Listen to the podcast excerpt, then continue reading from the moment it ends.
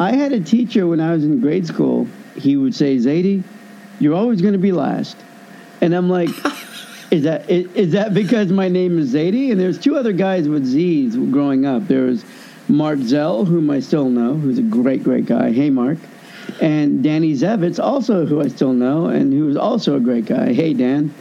And you know, it was always Zadie Zell Zevitz. Yeah. So when this te- when this teacher would say, "Hey, Zadie, you'll always be last," I, I would always say, "Well, you know, is that because my name is Zadie and I'm with Zell and Zevitz?"